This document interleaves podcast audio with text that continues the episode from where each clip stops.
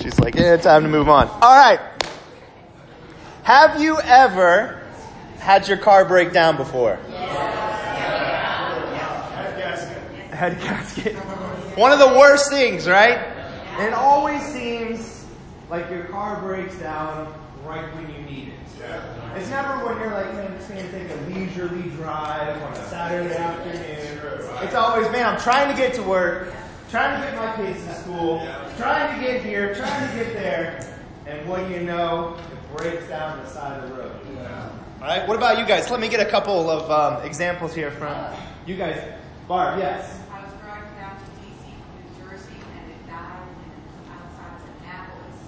Ooh. And so I was like, not only did I have to get towed all the way to DC, but I had to, that was the first year of mechanics I did not know. Yes, Tim. Right here on Great Neck Road, right before you get to Cox High School, this big green Suburban we used to have, it just cut off.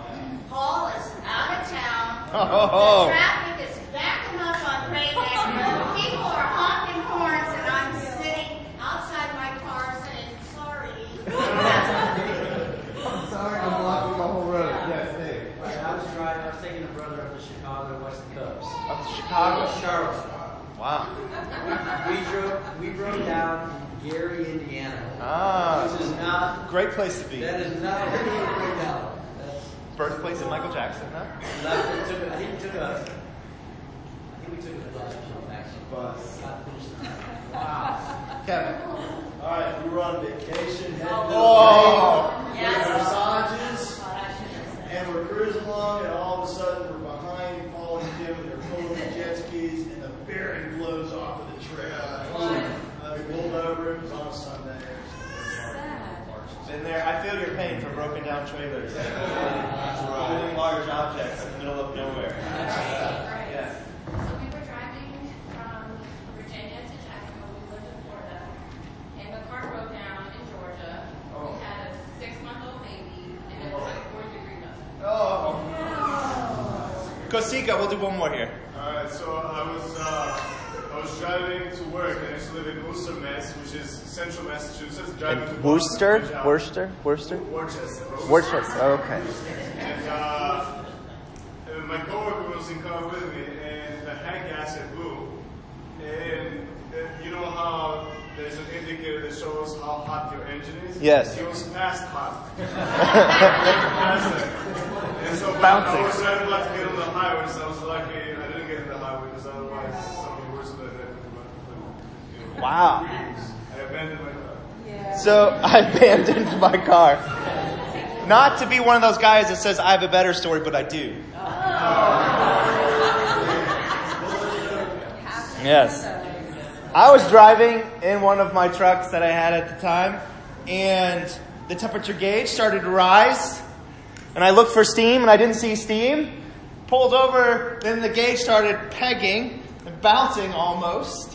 Pull over the side of the road, open the hood, flames shooting out of the hood. Right in front of a restaurant with people eating outside, not but six feet away at Lou Malnati's, in fact. And yeah, it was at it was at Lou's. And so it was just people were rushing into the restaurant, trying to get away from it, grabbing their pizza and running. And I, I, I got the fire out, luckily. Um, but yeah, it, it, one of those moments, not the highlight of, um, you know, of my life there.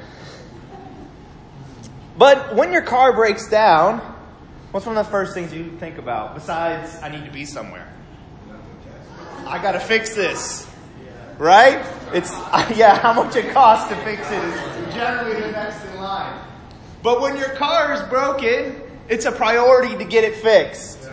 Right? It's a, it's something that weighs on you. It's something that you're trying to figure out how much it costs. When am I going to do this? How am I going to do this? Can I do it myself? Can I ask a friend? Do I have to bring it somewhere? And then now let's look on the other side of it. And for those of you that are car guys, or maybe you just, you know, understand cars and you like cars, if you want to put a new sound system in your car, How much of a priority is that? Kind of like, hey, that'd be nice. Zero, zero priority. right? Or maybe you're like, hey, I want to go a little bit faster. Priority? No. It'd be nice, but not a priority. Right? Because it's, it's something extra. It's something addition. It's something that would make it a little bit, meh, that might help the performance of the vehicle. Now, I think a lot of times we can think of Christianity as the same way. That Christianity is more of a performance modification to our lives, as opposed to something's broken and it's a priority to get it fixed. Let's go to John chapter 12. Title of today's lesson is I Need a Rebuild.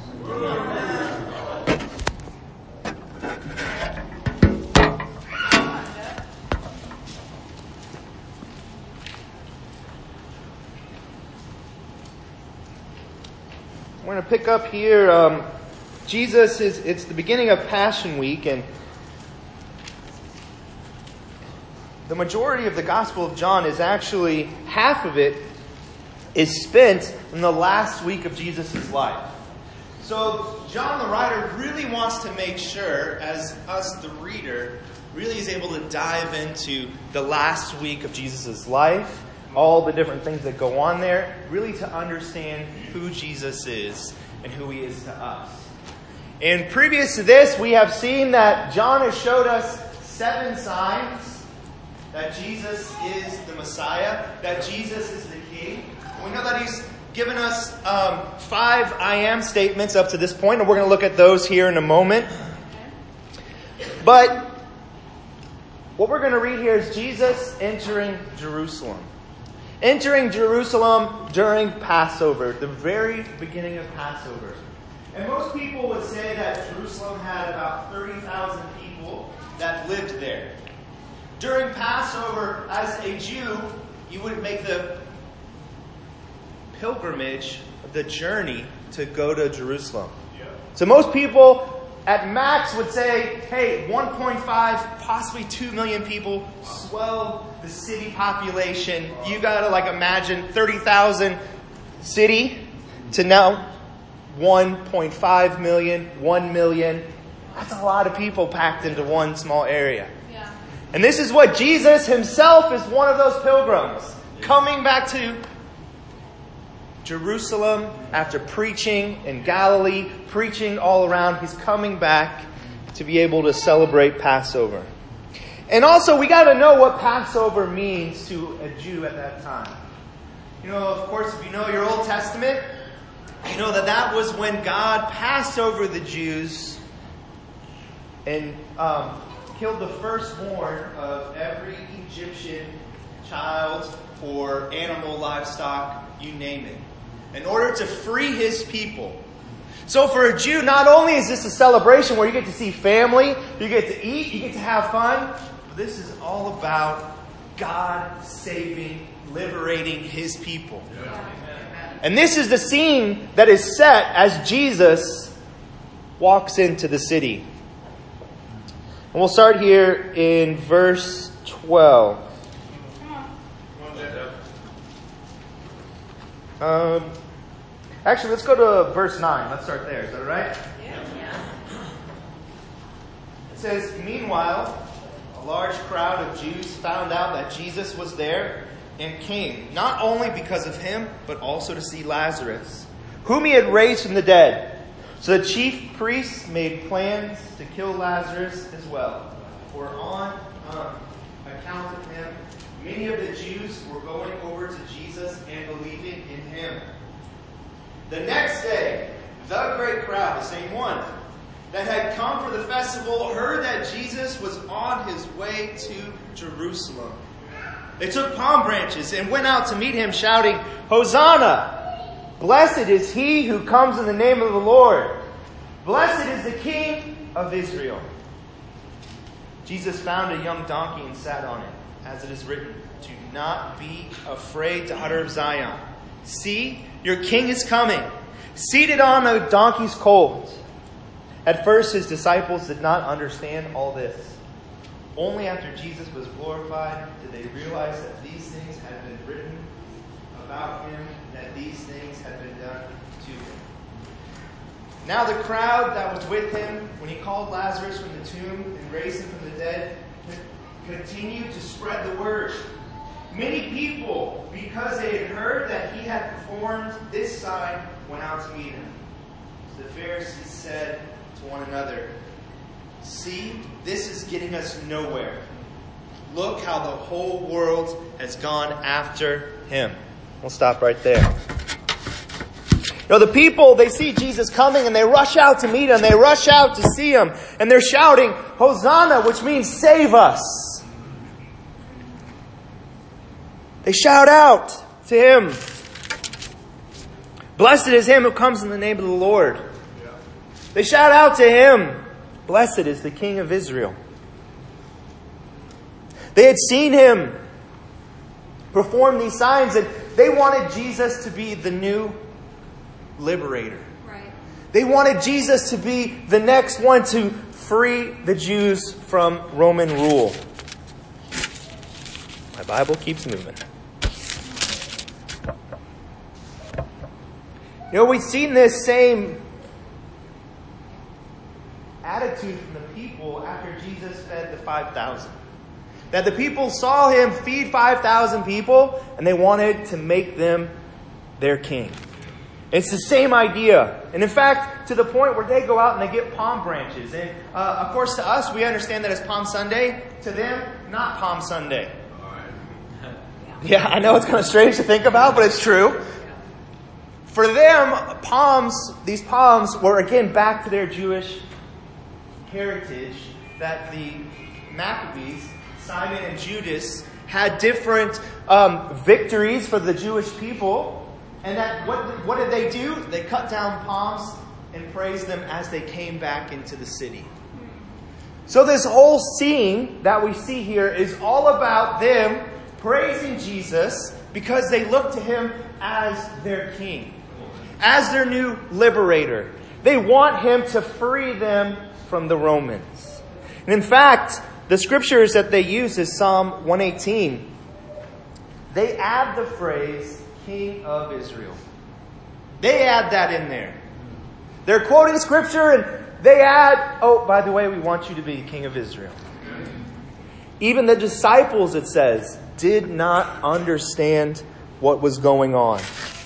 Who Jesus was at this moment. What the plan was. The crowd seemed to miss it. They missed who Jesus was. Right. Which is, for us as the reader, if you were to look through the book of John, Jesus tells us exactly who he is in his I am statement. In John 6, verse 35, talks about how Jesus is the bread of life. Everything else in life is empty calories. Except for Jesus himself. You like that, didn't you? That's good. The, the rest of the um, I am statements, I don't have funny quips like that, so just a heads up.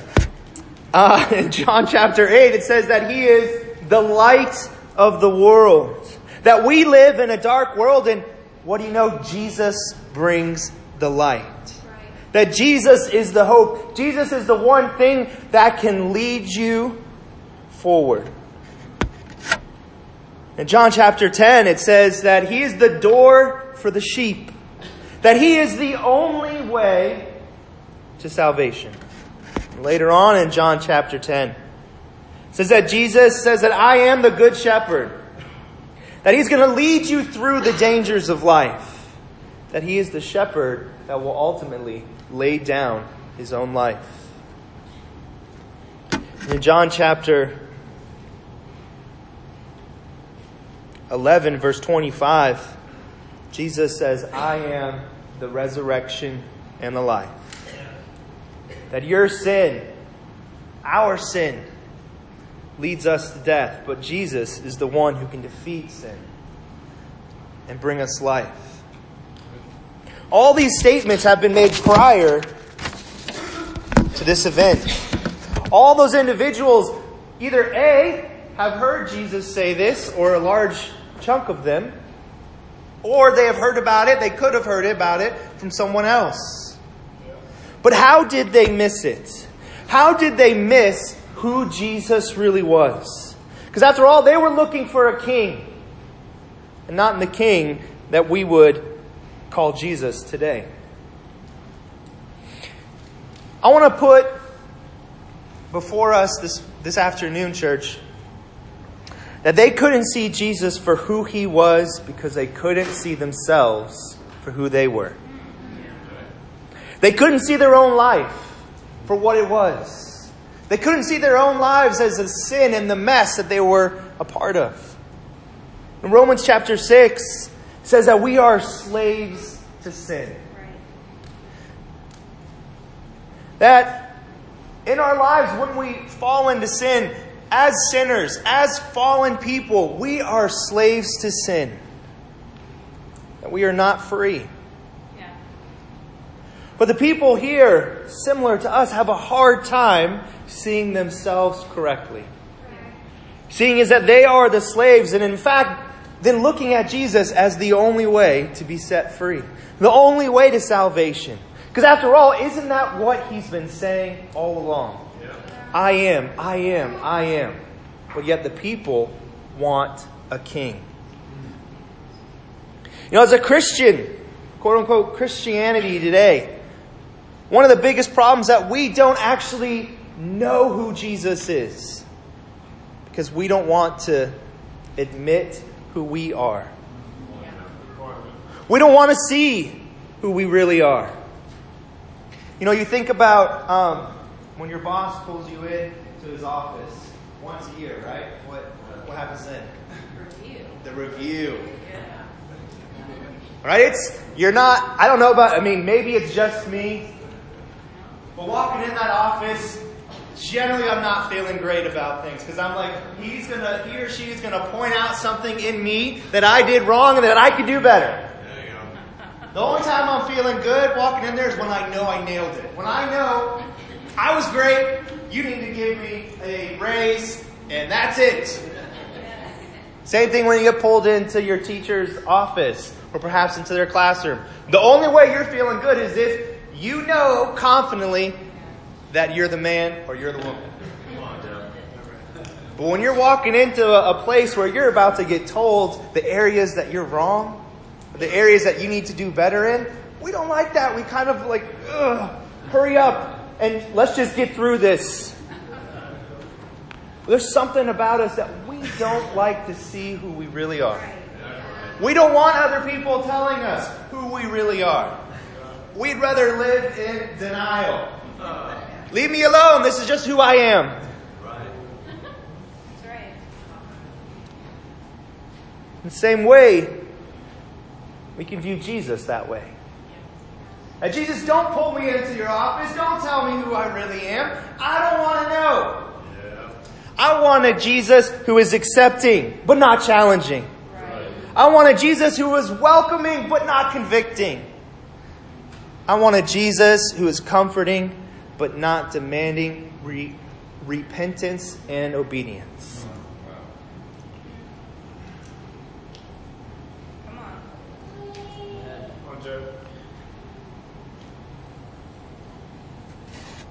Sorry, here, just jumping through my slides.